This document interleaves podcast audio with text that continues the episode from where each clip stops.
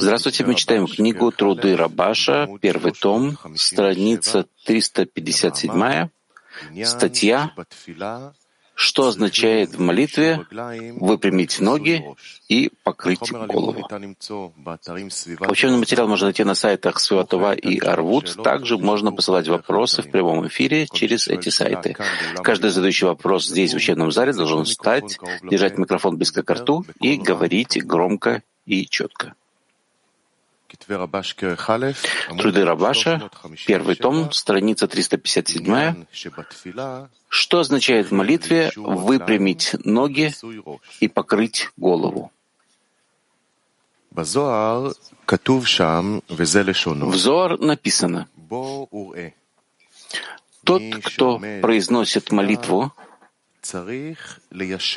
должен выпрямить свои ноги и должен покрыть голову, подобно тому, кто стоит пред лицом царя и должен прикрыть глаза, чтобы не созерцать шхину.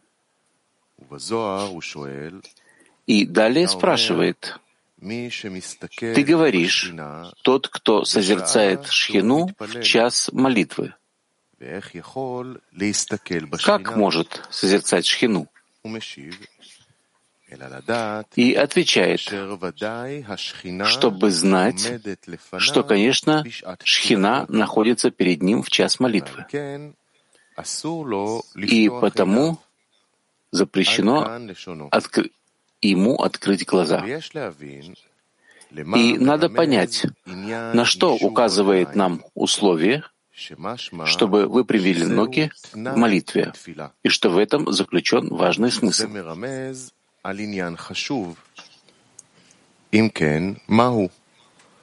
Еще надо понять, что означает, что надо покрыть голову во время молитвы. И здесь не имеется в виду, что надо покрыть голову талитом во время молитвы, потому что это говорится только об утренней молитве. Но в Минху и в вечернюю молитву, когда мы молимся без талита, что там означает покрытие головы? На что же это указывает? И что значит прикрыть глаза? Обычно во время произношения молитвы Шма Исраэль мы прикрываем глаза. А тут сказано, что и в остальной молитве необходимо прикрыть глаза. Итак, нужно знать, на что эти понятия указывают. И надо понять ответ Зор, дающий объяснение на каким же образом можно созерцать шхину. И объясняется, а для того, чтобы знать, что, конечно, шхина находится перед ним в час молитвы. Но объяснение непонятно. В чем связь между прикрытием глаз и знанием, что Шхина находится перед ним? И чтобы понять все вышесказанное, необходимо выяснить, в чем заключается цель творения и какого уровня творение в итоге должно достичь. Известно, что цель творения — доставить наслаждение творением.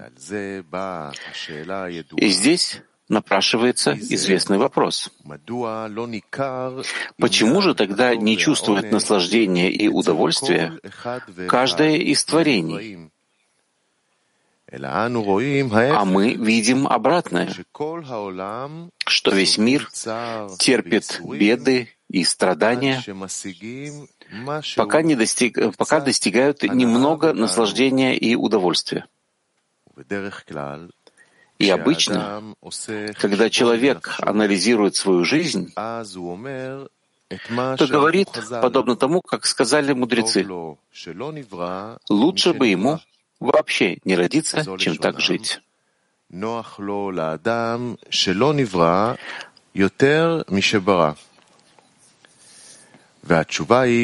Ответ в том, что для того, чтобы не было ощущения стыда, испытываемого от получения дармового хлеба, дано нам исправление, называемое сравнение свойств.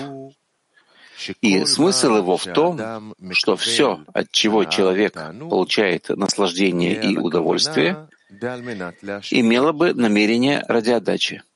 И чтобы была возможность у человека приучить себя получать наслаждение ради отдачи, возникло сокращение и скрытие.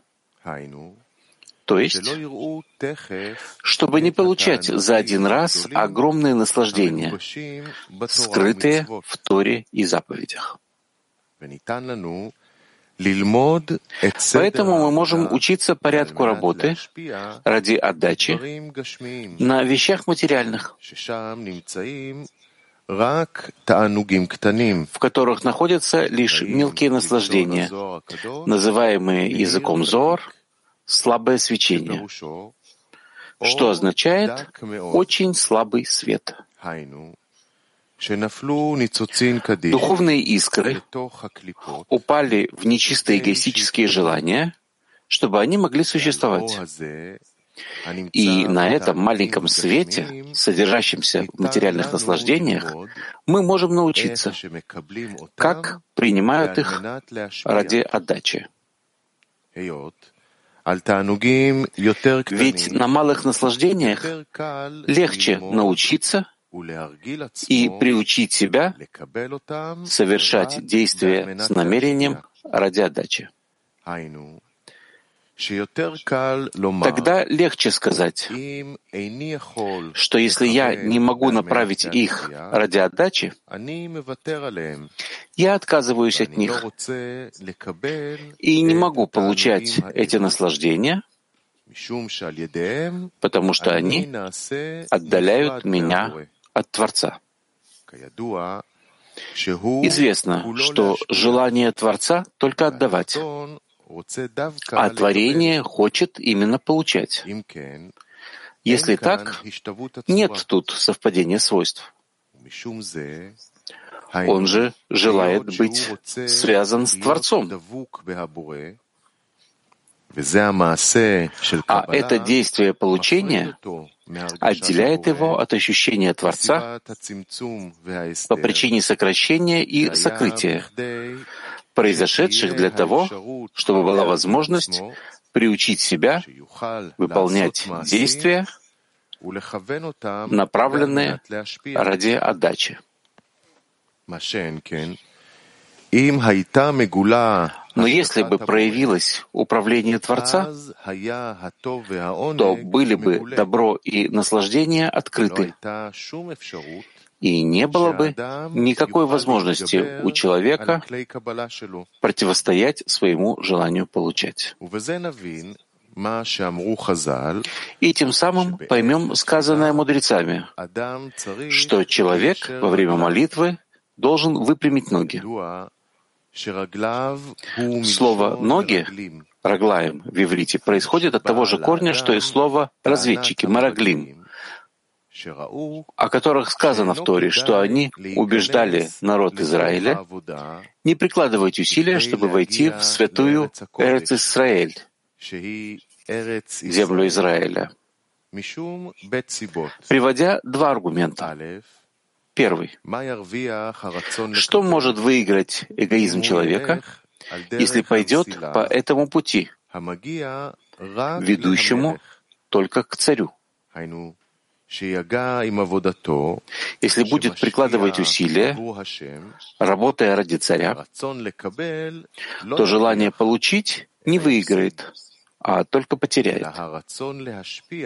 И только желание отдавать выиграет.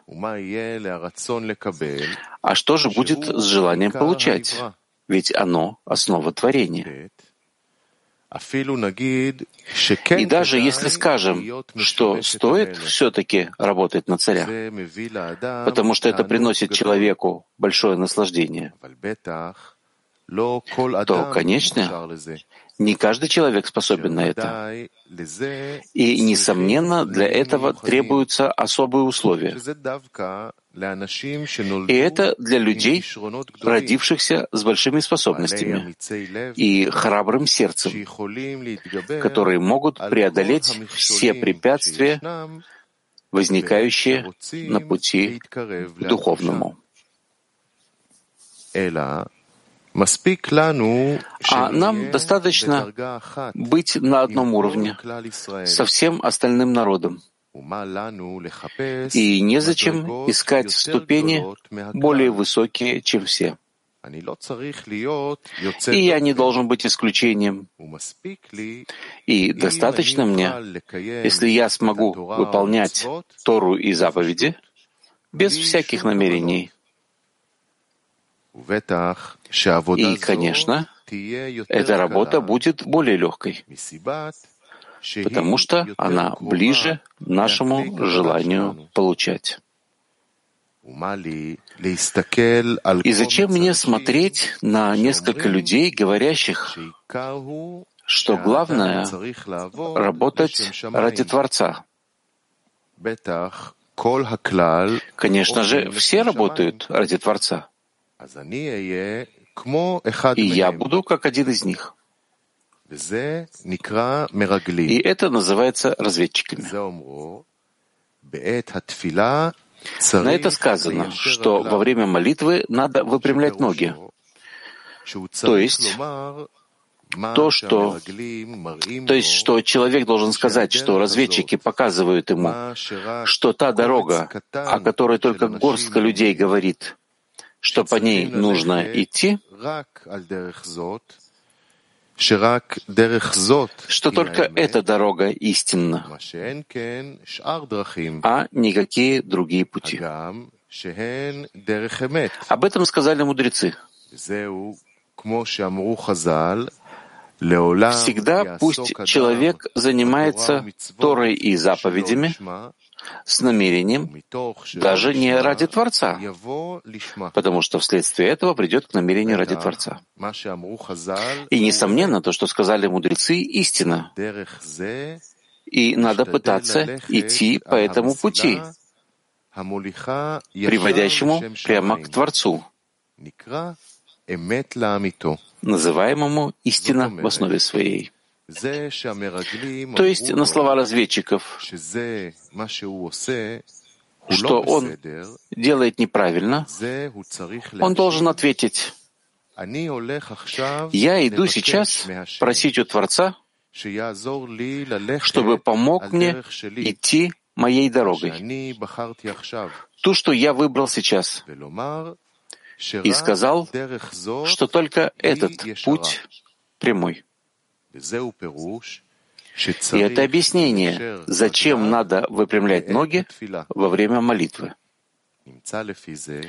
Выходит, молитва, с которой он идет к Творцу, о том, чего ему недостает. Потому что, если нет недостатка, не о чем просить и молиться. И в чем же мой недостаток? В том, что я вижу, что разведчики не дают мне покоя, а я не хочу идти их путем. Но тогда я вижу, что все мои мысли и желания направлены лишь на собственную выгоду. И я вижу, что сделать что-нибудь во имя Творца я не в состоянии. Получается, что недостает мне, и об этом надо просить у Творца, чтобы дал мне только кли, сосуд, называемый желанием. Потому что мне не хватает желания служить царю.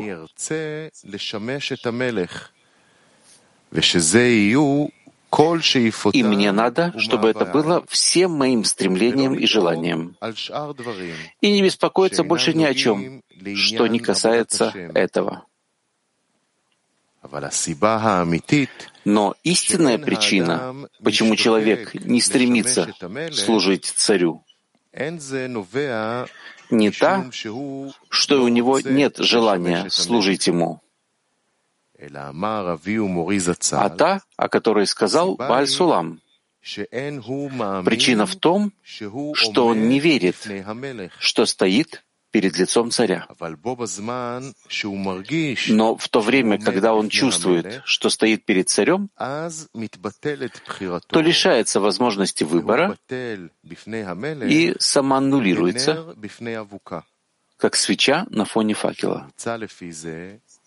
И поэтому главное, что человек должен добиваться в своей работе, это только удостоиться веры, то есть ощущение, что существует Творец. Как сказали мудрецы, око всевидящее и ухо внемлющее. Пока распространяется на человека скрытие,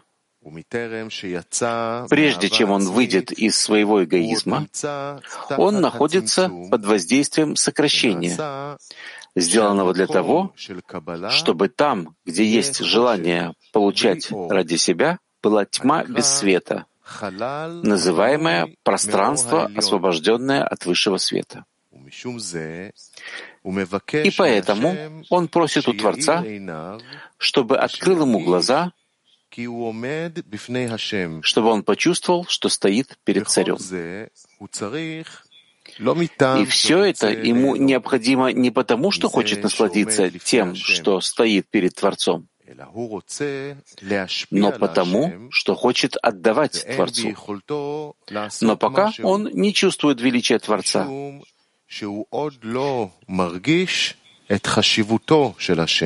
но пока, э, простите, но пока он не чувствует величия Творца, не в его силах сделать это.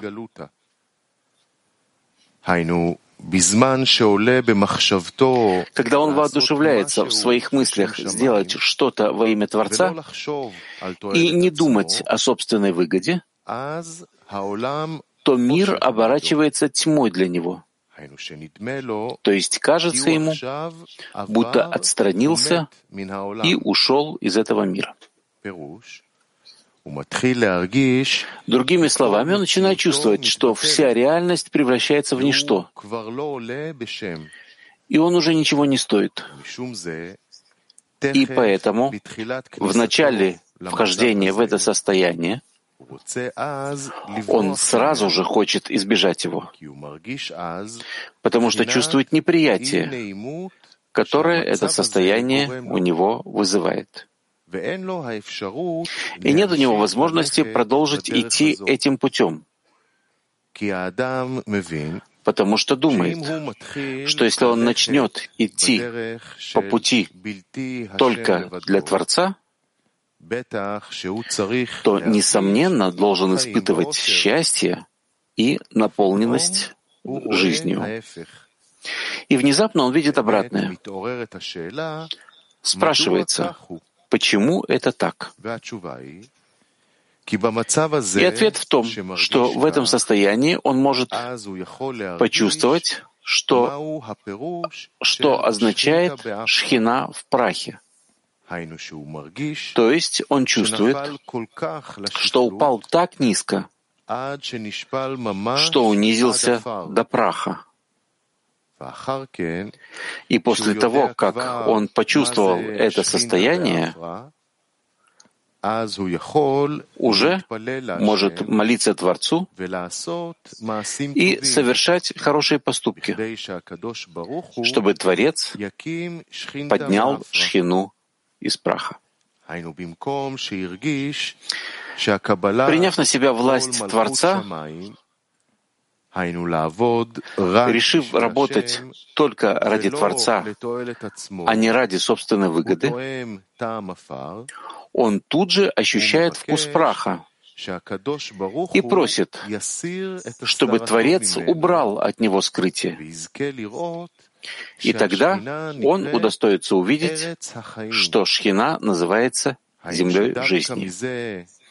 Именно благодаря желанию делать все во имя Творца, а не для себя, именно отсюда удостаиваются истинной жизни. И это объяснение понятия «земля жизни». Из этой земли произрастает вся жизнь. Вместе с тем, земля эгоистической силы называется землей, пожирающей своих жителей. Известно, что получение ведет к отделению от духовного. И поэтому грешники еще при жизни своей называются мертвыми. Вместе с тем, отдача называется слиянием, как написано. И вы, слившиеся с Творцом, живете все сегодня. Это значит, что человек хочет, чтобы Творец открыл глаза его, и тогда удостоится веры, то есть почувствует реальность его существования. И это не означает, что стремится насладиться от того, что стоит перед царем, но стремится не быть грешником из-за того, что не желает выполнять заповеди любви к Творцу. И хотя не может быть любовь без наслаждения, но дело в том, что человек желает ее получить напрямую.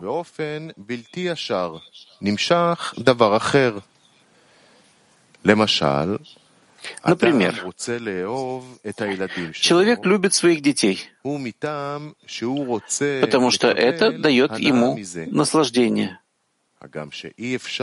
И нельзя сказать, что он любит что-либо и не чувствует в этом наслаждения. Потому что там, где человек ощущает страдания, нет места для любви. Лишь иногда бывает, что мы говорим, что рады страданиям. И только тогда, когда что-то выигрываем посредством страданий, как, например, человек, делающий себе операцию в больнице и платящий врачу много денег. Он не говорит, что любит это, но он рад, что выигрывает что-то важное, то есть свою жизнь.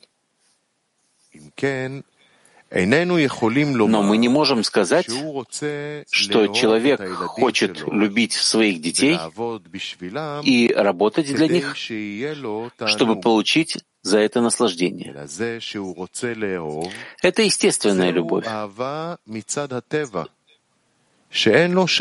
с которой он создан, и нет у него никакого отношения к наслаждению. Но от того, что он любит их, он также получает наслаждение. Таким образом, наслаждение, исходящее от любви к детям, приходит не напрямую. Подобно этому, когда человек просит у Творца, чтобы приблизил его и дал ему возможность ощутить существование Творца, тогда он аннулирует себя по отношению к Творцу. И, конечно, тогда он получает наслаждение. Но не этого он ожидает. А, как указано выше, намерение его в том, чтобы Творец приблизил его, потому что он видит себя грешником и не может ничего сделать, кроме как ради своей выгоды. Если так, он хочет в самом деле выйти из себелюбия. Выходит, что намерение его — выйти из себелюбия, а не желание получить еще большее наслаждение. Его просьба связана не с тем, что материальные наслаждения не удовлетворяют его, и он ставит себе цель получать большее наслаждение, чтобы эгоизм выиграл, вы, э, чтобы его эгоизм выиграл еще больше.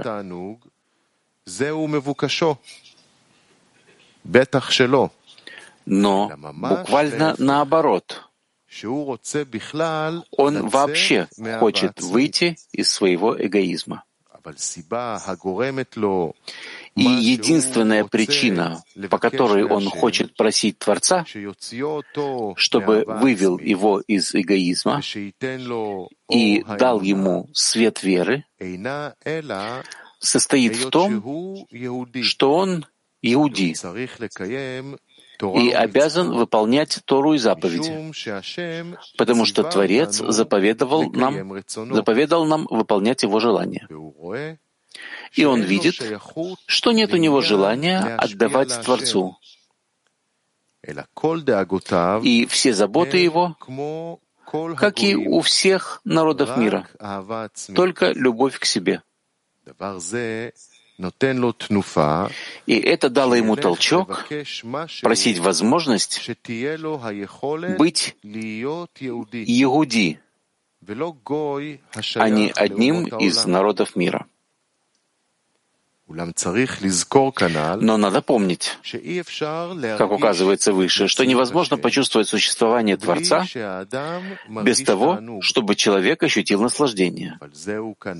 Но наслаждение это, которое приходит к нему, приходит не напрямую. То есть у него не было намерения получить его, но оно пришло к нему Итак, ведь это естественно, что когда он чувствует, что стоит перед царем, он ощущает величие царя. И в этой мере он получает наслаждение. Из сказанного следует, что не может быть, чтобы человек стоял перед царем и желал аннулировать себя по отношению к нему, и вместе с тем ощущал бы неприязнь.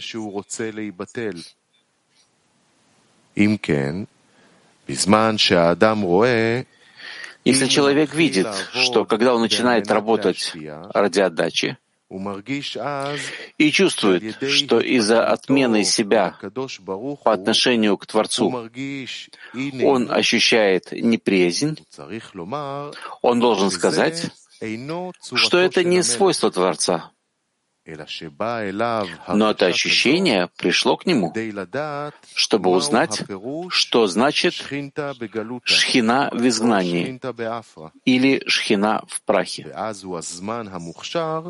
И это подходящее время для молитвы Творцу, чтобы приблизил его, потому что иначе он видит, что нет у него никакой возможности своими силами выйти в духовное.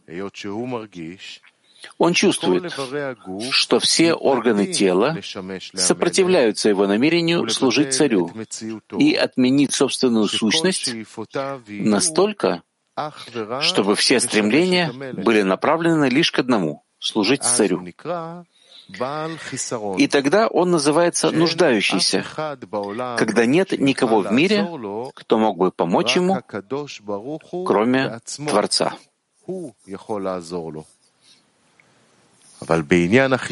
Но что касается недостатка, надо различать в нем несколько особенностей, чтобы он был достоин наполнения, когда человек молится Творцу о помощи. Первое. Человеку чего-то недостает, но он не чувствует этого недостатка.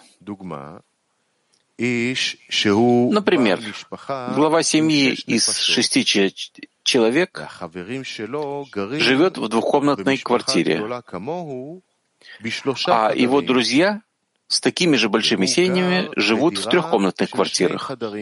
Но он довольствуется тем, что у него есть двухкомнатная квартира, и не чувствует недостатка, не прикладывает усилий, чтобы получить еще одну комнату. На такой недостаток нет места в молитве,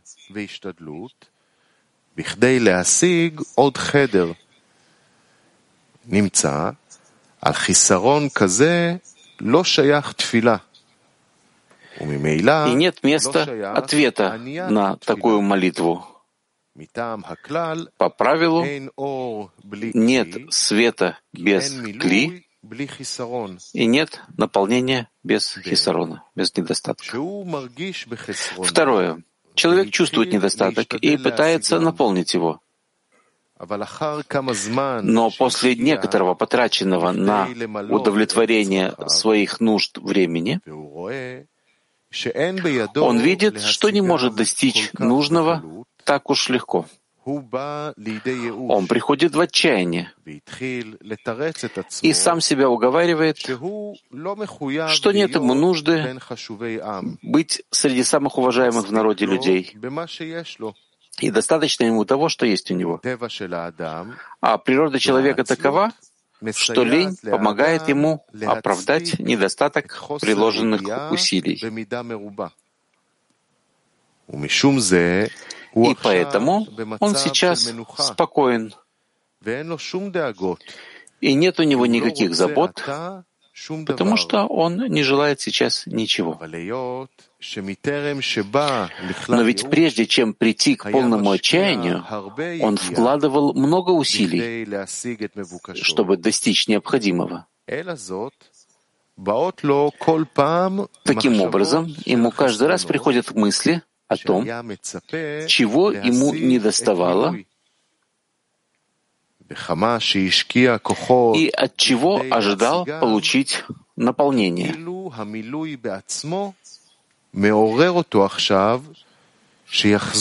И сколько вложил сил, чтобы достичь желаемого, словно само наполнение побуждает его сейчас вернуться и начать работу сначала. Тогда приходит человек к такому состоянию, что просит у Творца забрать у него все мысли, побуждающие его испытывать недостаток и прикладывать усилия. Он молится Творцу, чтобы не появлялось никакой неудовлетворенности в его мыслях, и что все, чего он желает сейчас достичь, это состояние, чтобы все было у него хорошо, то есть, чтобы не чувствовал никакого недостатка.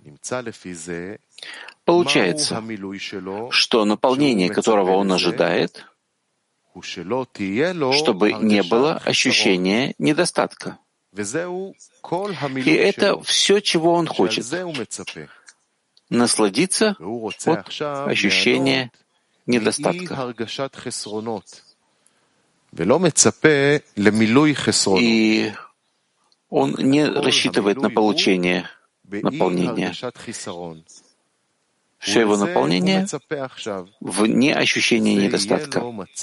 И он надеется сейчас, что это будет у него самое лучшее состояние в его жизни. То есть, если друг придет к нему и спросит его, чего тебе не хватает, я постараюсь наполнить твое желание, то он отвечает ему, Поверь мне, что я нахожусь сейчас в таком состоянии, что не испытываю недостатка ни в чем, и хочу сейчас только покоя, чтобы не беспокоиться ни о чем. И я только стесняюсь тебе сказать, ведь ты, несомненно, пришел, чтобы доставить мне наслаждение. Но я скажу тебе правду. И ты тоже мешаешь моему покою. Тем, что я должен прикладывать усилия и думать, как говорить с тобой. Таким образом, я скажу тебе по правде, уйди отсюда и сделай мне одолжение. Передай всем нашим друзьям, чтобы не приходили навещать меня. Если они видят, что я не нахожусь среди них, то это по причине, что все хорошее, что я чувствую в своей жизни, это покой от всех забот. И, конечно, когда человек молится о таком недостатке, чтобы Творец наполнил его, как он может получать наполнение на подобную молитву, построенную на отчаянии и лени? Ведь он хочет, чтобы Творец помог ему, дав возможность пребывать в ленности. Такой недостаток не может быть наполнен, так как из этого ничего невозможно выстроить. А все молитвы должны быть только на созидание, а не наоборот. Мы должны просить о исправлении мира, а ленью его не исправишь. Третье. Человек чувствует свой недостаток, и все его мысли о лени и отчаянии не могут наполнить его. А поэтому он пытается найти способы, как достичь требуемого. требуемого. Выходит, что он молится Творцу о наполнении недостатка, потому что желает исправления мира. Он видит, что в состоянии, в котором он находится, все его строения подобны построенным из кубиков, играющими маленькими детьми, которые они затем разбрасывают и строят еще раз. И от каждого построения они получают удовольствие. Подобно этому он смотрит на материальную жизнь. То есть, как из детских игрушек невозможно построить мир, также и из материальных наслаждений не будет созидания мира, который, конечно, сотворен для какой-то цели, а не создан для маленьких детей. Если так, как может он согласиться оставаться в обществе детей?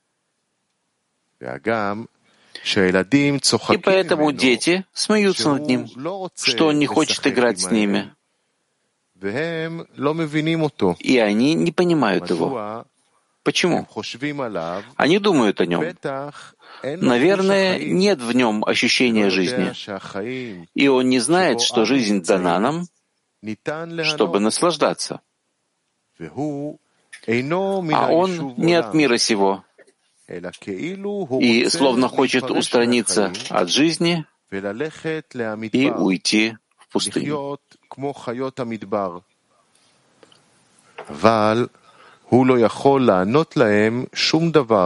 Но он не может им ответить ничего, потому что у него нет общего языка с ними.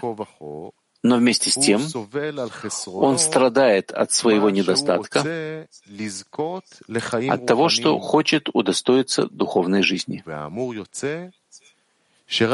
И из сказанного следует, что только в случае третьего недостатка надо сказать, что просьба его называется молитвой, потому что он просит наполнения с целью исправления мира чтобы была возможность достигнуть цели творения, которая заключается в желании Творца насладить свои творения.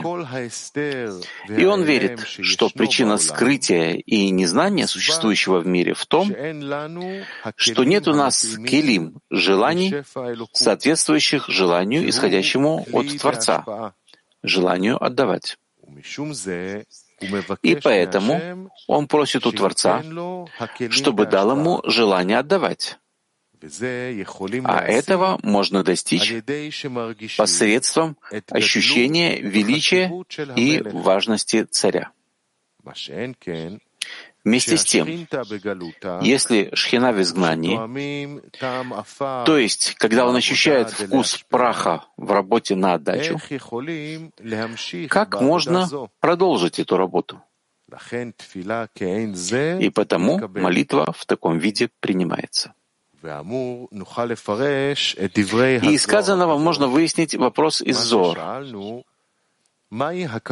Что подразумевается, когда говорят, что необходимо покрыть голову и закрыть глаза, словно стоишь перед лицом царя. Известно, что головой называется разум человека. И глаза тоже считаются качеством разума, как написано «глаза общества», что означает «мудрецы общества». А покрытие и скрытие означают, что не следует обращать внимание на то, что говорит разум. И когда человек стоит в молитве, он должен верить, будто стоит перед царем. И даже когда он еще не ощущает царя, он должен молиться, чтобы Творец дал ему силу веры, чтобы почувствовать, что он стоит перед царем. Он хочет такую силу веры, чтобы была похожа на знание, чтобы тело получило такое ощущение веры, словно он видел царя и восторгался им. Именно такой вере он молится. И запрещено открывать глаза во время молитвы, потому что запрещено созерцать шхину. И спрашивает Зор, а как можно созерцать шхину? И отвечает, чтобы знать, что, несомненно, шхина стоит перед ним во время его молитвы, и потому запрещено ему открывать глаза. И спрашивалось, так каков же ответ? Дело в том, как указано выше, что вера, которой верит человек, должна быть в такой мере, словно он видит шхину. Иначе, если не достигла его вера такого уровня, не называется она истинной верой. И о такой вере должен человек молиться. То есть вера должна быть такая, как будто он видит все своими глазами.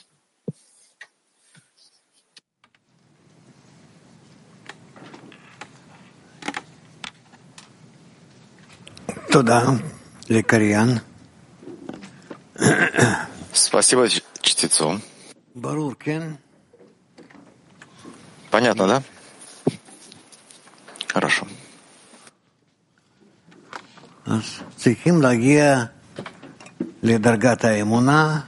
Нужно достичь уровня веры, который покроет все.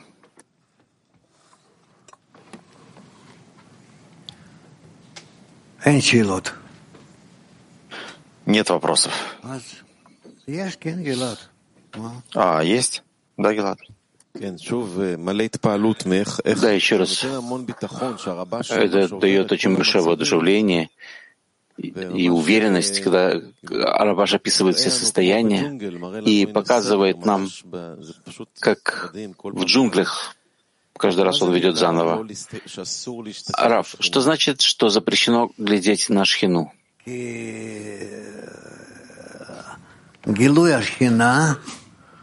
Э, раскрытие шхины как раз для того, чтобы человек покрыл себя и не, не увидел ее, скрыл себя. Поэтому это есть условие. С одной стороны, он говорит о том, что должна быть вера достаточно сильная, чтобы он чувствовал, что стоит перед э, шхиной. Как будто он видит шхину. С другой стороны, запрещено ее видеть. То есть, что это за такие две стороны? Видеть в вере. Это означает, что видеть в свете веры. Так а почему в свете веры... э, А что тогда запрещено или запрещено означает невозможно? То, что человек достигает таких отдающих келим,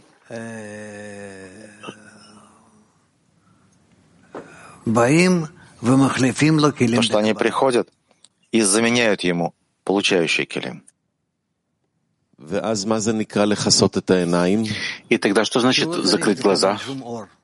То, что он не должен получать никакого света от Творца. А он говорит, я, я останусь так, как есть. Почему? Ведь если он э, получит, он потеряет веру? Да. То есть он, собственно, охраняет свою веру. Закрыть глаза — это значит заботиться, чтобы вера была более сильной? Да. То есть вся работа человека в том, чтобы достичь состояния, когда он сможет жить в свете хасадим, в свете веры, а не в свете хухма. Так запрещено здесь — это вид такого ограничения, в котором человек нуждается. Да.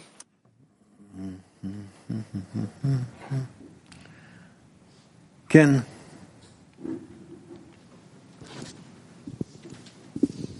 То, что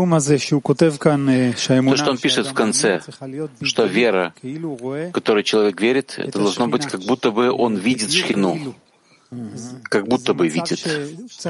Это состояние, где, с одной стороны, нужно чувствовать пустоту, а с другой стороны, чувствовать, что есть Творец, чувствовать полную веру, как будто бы он получает. Да. Как можно прийти к такому состоянию, когда ты пуст, но с другой стороны, ты веришь в точности, наполняет тебя свет веры. Непонятно. Тебя наполняет свет веры.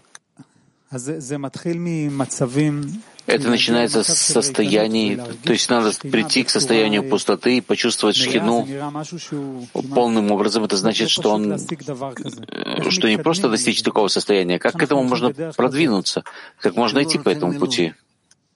Когда не хотим наполнения.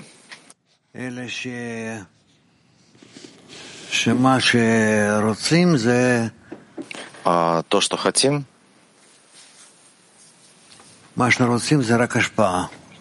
то, что хотим, это только отдача.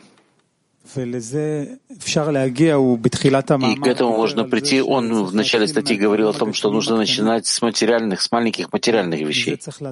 Да. С этого нужно начинать? Да, Дуди. Если человек приходит на, выходит на уровень веры, как будто он видит шхину. Так почему ему запрещено видеть ее? Ведь он находится в, совпадении по свойствам, он уже находится в этой ступени. Почему нужно от него это скрывать? Ведь он в правильном состоянии. Не понял. Он делает сокращение на свои получающие кели.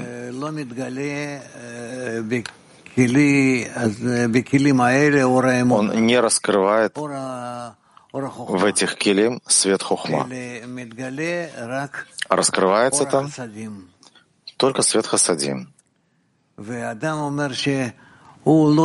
человек говорит, что ему большего не нужно. И для него это все равно, что будто бы он получил свет хухма во все свои келим. Так если больше ничего не нужно, то почему он должен закрывать глаза, если он больше ни в чем не нуждается? В этом действии. Этим действием он и говорит, мне не нужен свет хухма, который сейчас может раскрыться. А я скрываю себя, и вместо этого хочу получить свет веры, свет хасадим. Что такое свет веры?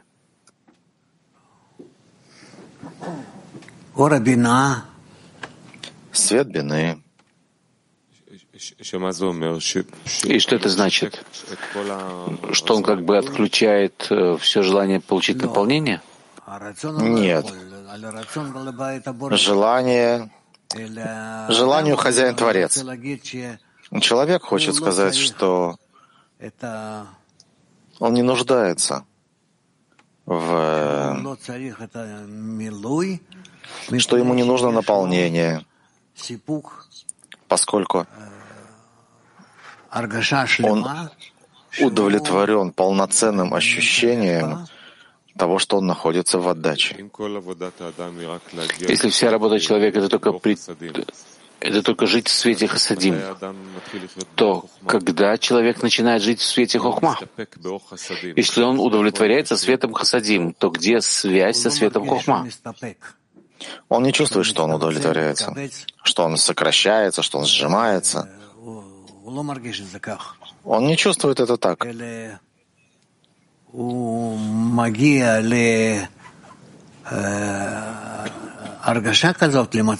Он приходит к такому ощущению, к такому состоянию, потому что именно так он понимает, что он больше всего подобен Творцу. В состоянии, когда он удовлетворяется малым, он на самом деле не удовлетворен своим состоянием. Ну, ну, тут вопрос, насколько он это чувствует. Я все еще не понял. Если ему уже достаточно света веры, света хасадим, то почему ему не хватает еще чего-то?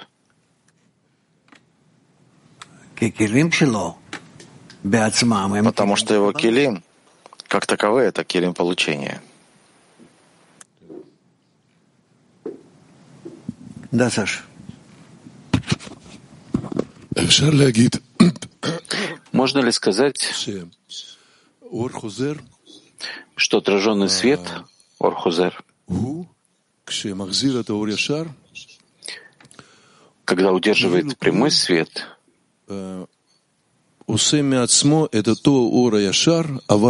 это он как бы создает тот самый прямой свет, но в направлении Творца, обратно к Творцу.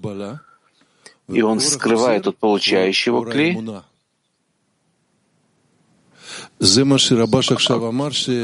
То, что Рабаш сейчас сказал, что это как бы он видит, как будто он видит это в знании. То есть отраженный свет это отражение прямого света, но со стороны кли. Да? Спасибо. Но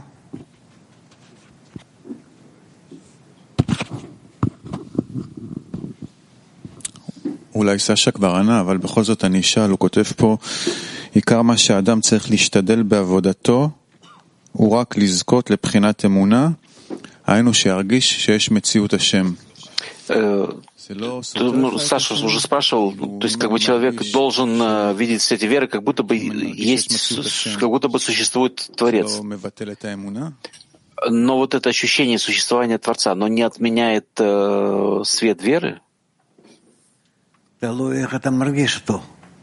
Смотря как ты его ощущаешь. Об этом и вопрос. Что, собственно, означает? Какова разница? Между тем, чтобы желать быть в вере и чувствовать существование Творца. И вера — это тоже свет. Это свет. Поэтому не то, что в свете веры ты ничего не чувствуешь, ни в чем не нуждаешься.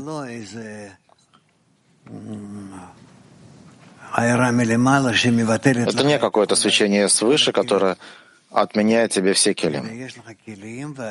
А у тебя есть келим, и ты хочешь почувствовать в них присутствие Творца.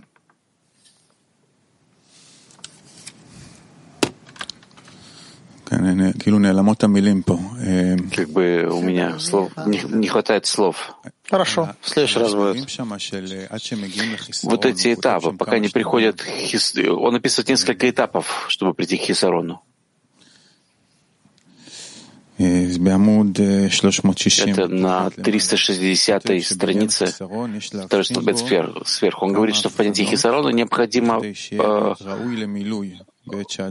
пройти несколько этапов, прежде чем человек придет к наполнению.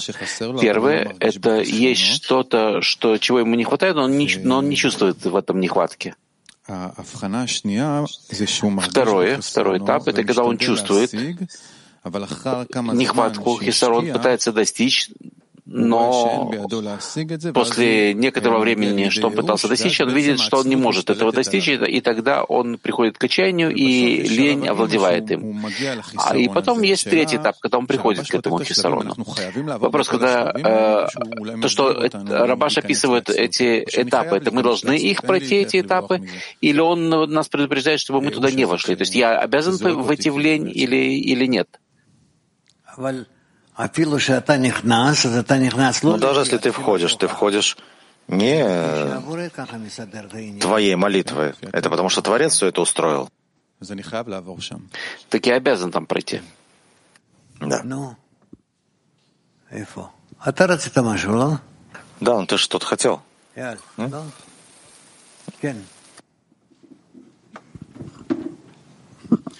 Я за Адам э, Человек желает хисарон, а не наполнения. Теперь в пути работа, когда мы ко всему такому приходим, это работа в десятке. Да. Что он желает в этом состоянии для товарищей? Он тоже хочет, чтобы у них был только хисарон, только потребность, или он хочет, чтобы у них было наполнение? Он пользуется их килим. Как пользуется? Что он собирается достичь? Это то, что тяжело мне понять. То, то есть э, я сам могу понять, что в будущем я приду к такому состоянию. И я понимаю, что я стремлюсь к состоянию, когда я буду желать только хисарона, а не наполнения, чтобы я, был, чтобы я не находился в свойстве получения. Это для себя я это понимаю, но для товарища я должен э, желать такого же, или чтобы у них было все наполнение, все наполнение для всех хисаронов чтобы у них было полностью наполнение, все наполнение.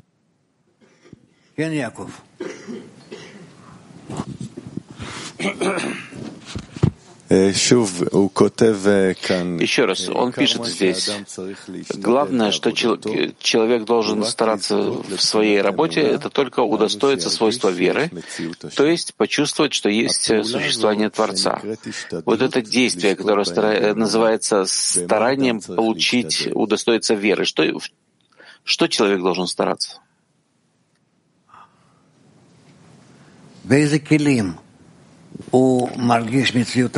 Какими килим он ощущает существование Творца?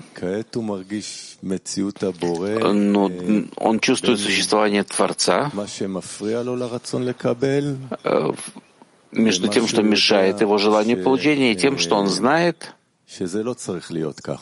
что так быть не должно, что реальность Творца противоположна свойство получения, почувствовать существование Творца. Так а что тут, ну, в чем тут старание?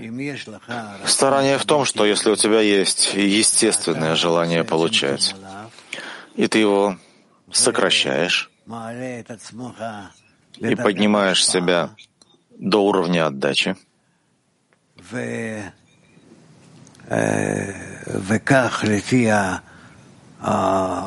ор хозер, и так, в соответствии с отраженным светом, который ты приводишь в действие, ты собираешься задействовать его в Творце. Когда мы говорим о сокращении желания получения, это действие, которое человек действительно может сделать напрямую, или это процесс, который происходит с помощью света, возвращающего к источнику? Человек на состояние сделать ни сокращение, ничего. Это понятно. Он играет все только с отношением Творца к себе. Он говорит здесь о материальных наслаждениях. Материальные наслаждения мешают прийти к вере.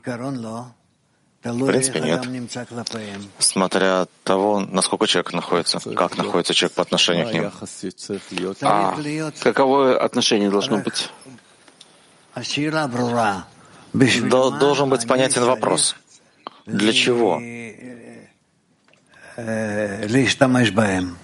я должен ими пользоваться?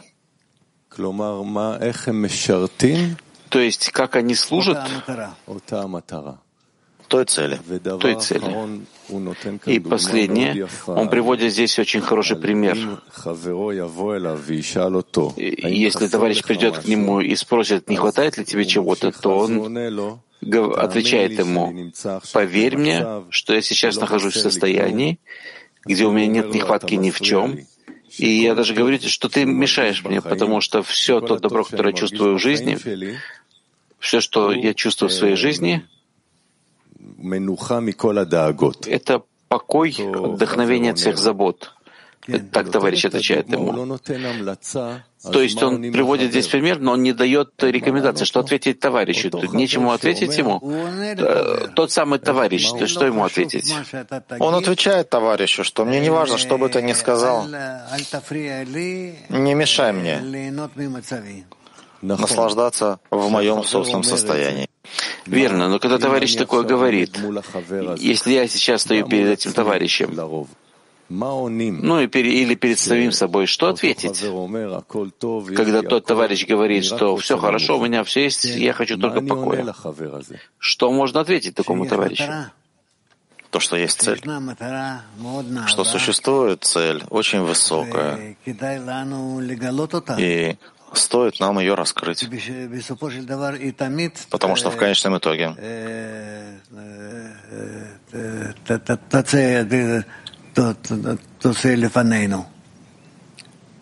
она всегда должна быть перед тобой. То есть э, это значит, что наша роль все время напоминать? Да. Спасибо.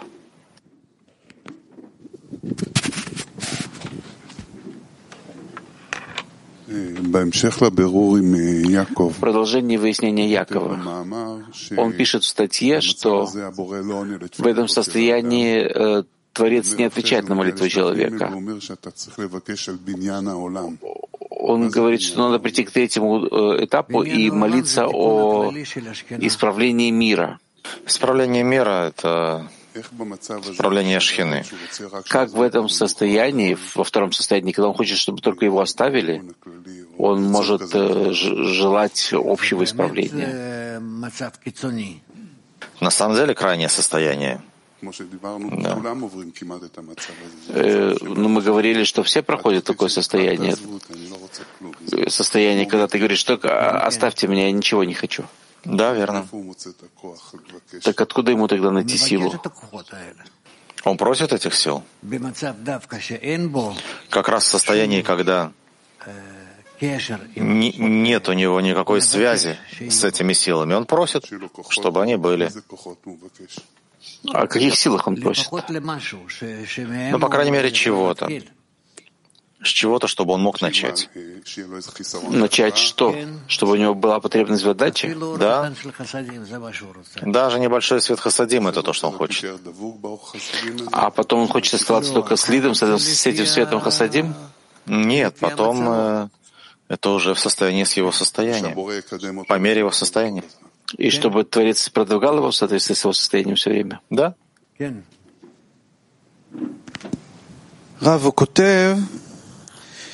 Рав, он пишет, что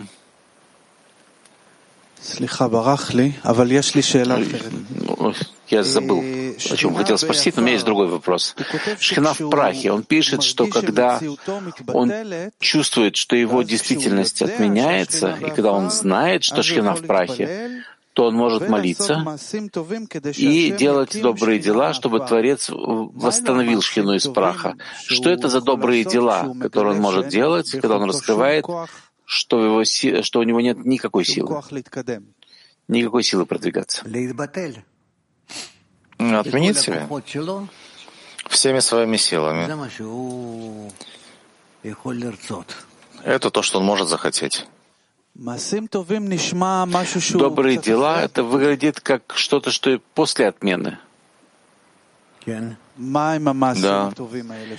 Что это за добрые дела, которые он может делать по отношению к товарищам в состоянии, когда у него нет, когда он чувствует, что у него нет никакой возможности ничего сделать? Молитва. Молитва — это добрые дела? Это действие. Это действие. А если он молится, он молится о том, чтобы Шхина исправилась или чтобы он исправился? Чтобы Шхина исправилась или чтобы человек был исправленным? В чем он видит изъян? В себе или в Шхине? Он чувствует, что Шхина в прахе. Да. И чувствует, что это он. Что это он, что нет у него никакой силы поднятия. Так в чем вопрос? Где взять силу в то время, когда есть ощущение, что его действительность отменилась и нет у него никакой силы? А сейчас ему как бы нужно немножко приподнять голову и что-то сделать. Слияние. Отмена. Да? Он хочет быть как творец и отдавать без всякого желания получать для себя. Да. Теперь такой общий вопрос. Это шхина должна исправиться или человек должен исправиться? Человек — часть шхины. Понял, спасибо. Ладно. Еще все придет. Да. Спасибо, Раф.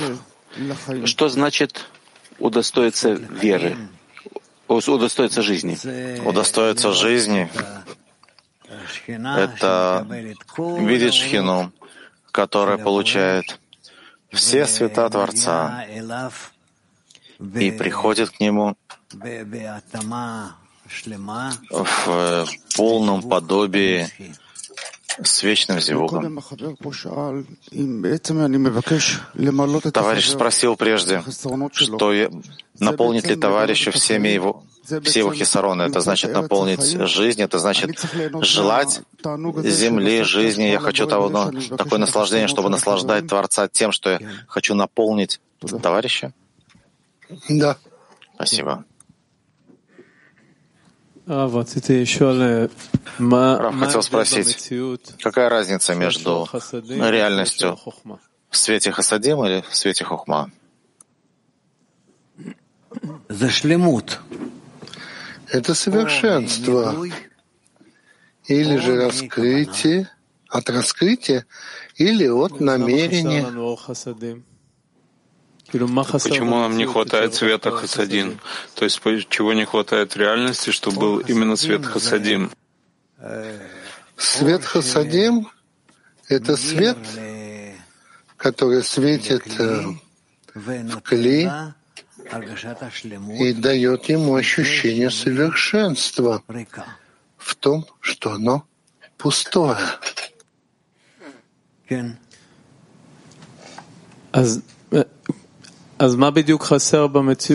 Так чего именно не хватает в реальности? Почему именно не хватает хасадим? Что не хватает хасадим? Это не хватает в реальности слияния этого клея с Творцом. Так от чего наполнение? Как бы от чего клей наполняется, если оно всегда пусто? Оно не всегда пустое. Если оно в настоящем состоянии, в нынешнем, хочет быть слитым с Творцом, то это, в принципе, то, что он должен получить, это свет Хасадим.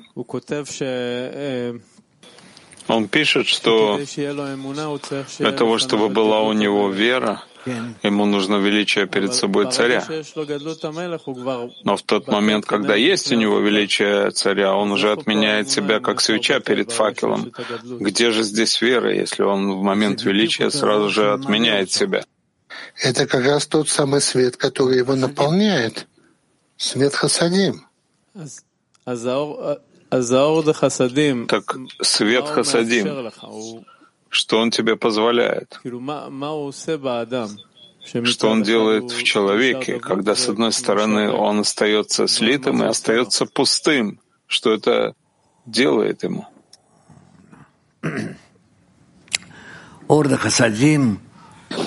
Свет хасадим, он появляется в кли и наполняет все пространства в нем. Так что, в принципе, от них человек стремится к слиянию. Спасибо. Но.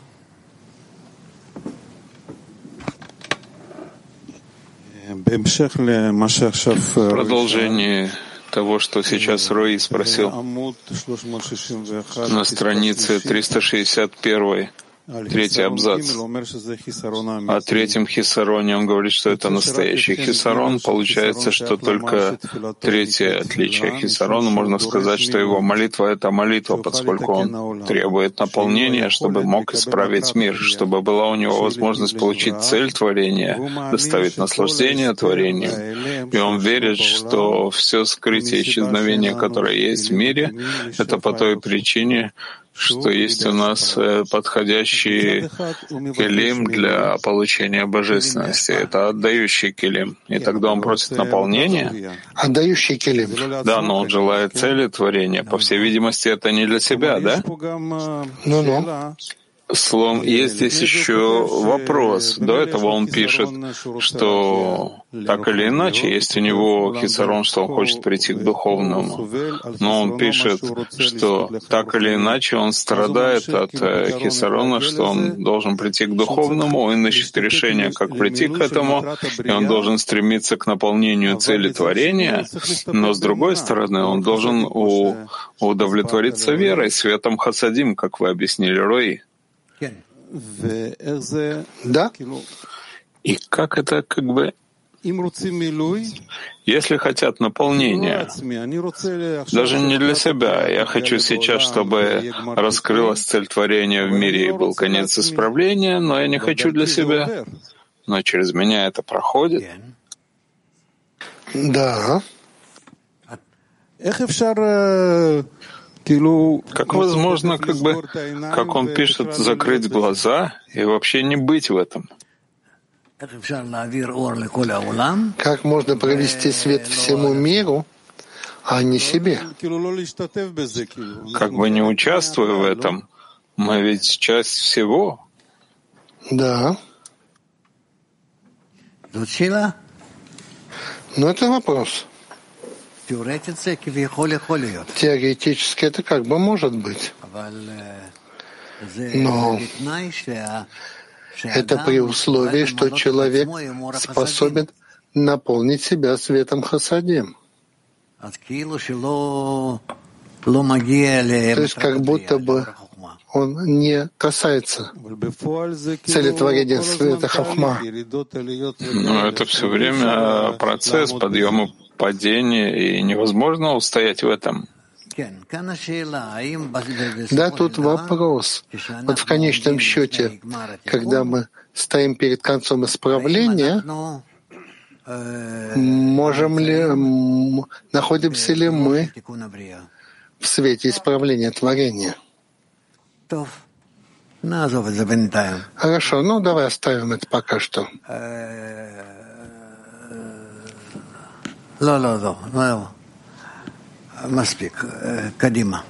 Хватит, ну, давайте вперед. Перейдем к следующей части урока. Да? А до этого споем вместе песню.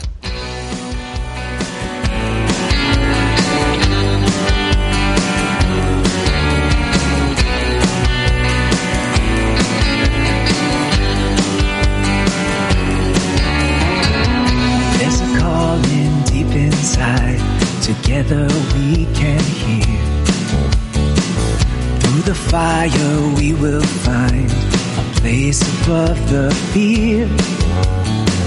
A melody in every heart is waiting to be heard. We will sing with one desire, His song will fill the world. Sobre un mar de odio hoy luchamos por el bien. Nos abrazaremos ya, la ola va a llegar. Un lejano faro está brillando sin cesar toda nuestra transgresión cubrimos con amor.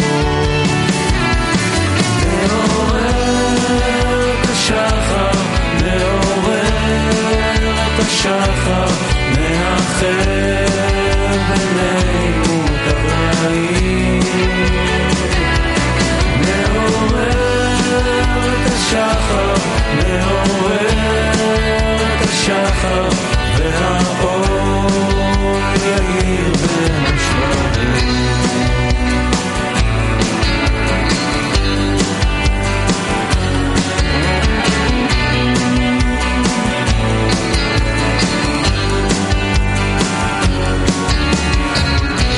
раскрывшееся зло станет вдруг добром,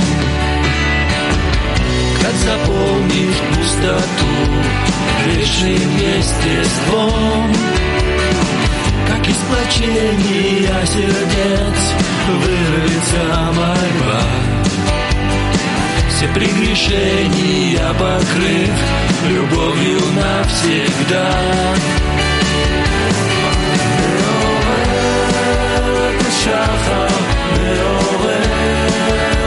שחר מאחר